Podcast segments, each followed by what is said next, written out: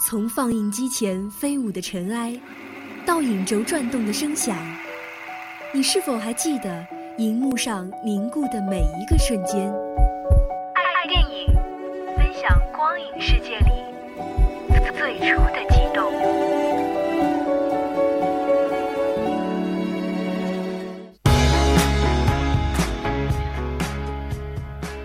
亲爱的听众朋友们，大家好。这里是每周四与大家准时相约的爱电影，我是子倩。今天要给大家介绍的电影是一部校园爱情喜剧《野孩子》。出生在洛杉矶富人区的二世祖波比，从小失去母亲，父亲骄纵，难免助长了他飞扬跋扈的性格。一次恶作剧之后，公主大人的父亲忍无可忍。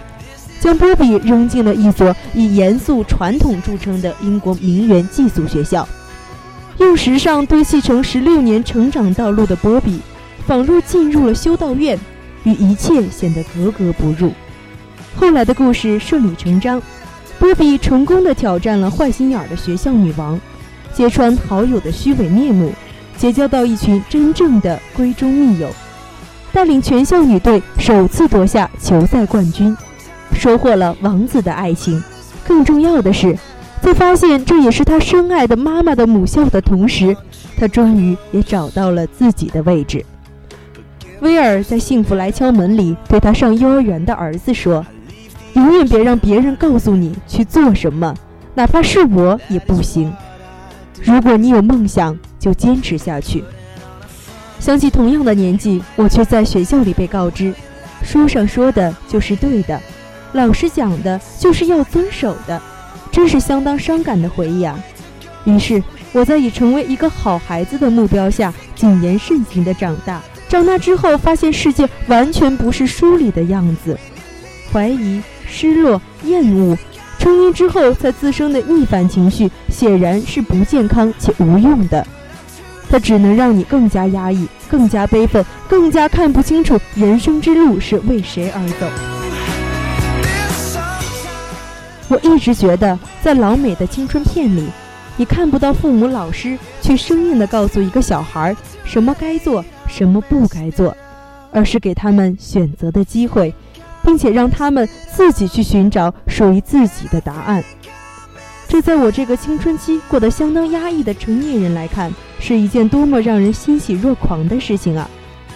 他们从小被根植的思想，不就是一种颠覆的思想吗？波比。你看不惯这所学校，你看不惯欺负你的同学，你看不惯你的老爸，那你就要自己去颠覆他们，说服或者被说服，这只是一个选择。学校即是一个社会，要成为强者，你需要拿出实力。当然，如果你颠覆的不是理念，而是道德底线，那好，会有荣誉法庭给你最公正的裁决。最有意思的是啊。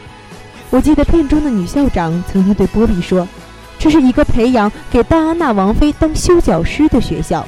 如果你希望成为美国周刊的封面人物，那可能你进错了地方。”言外之意是你要低调、隐忍、礼节、优雅、制度化，一如英国几百年奉行的传统，做一个恰当得体的淑女。可是好玩的是，是女校长一次又一次给了波比认识自己、释放个性的机会。她一定和波比的那些室友一样，一开始就看到了波比内心深处的明亮和温暖。我想，其实女校长比谁都明白，个性才是最鲜活、最长久的生命力。陈旧的、不合时宜的，终将淡出舞台。这座规整的校园建筑内。洋溢的是最美好、最自由的灵魂。好了，今天的爱电影在这里就要和大家说再见了。我是子倩，我们下期再会。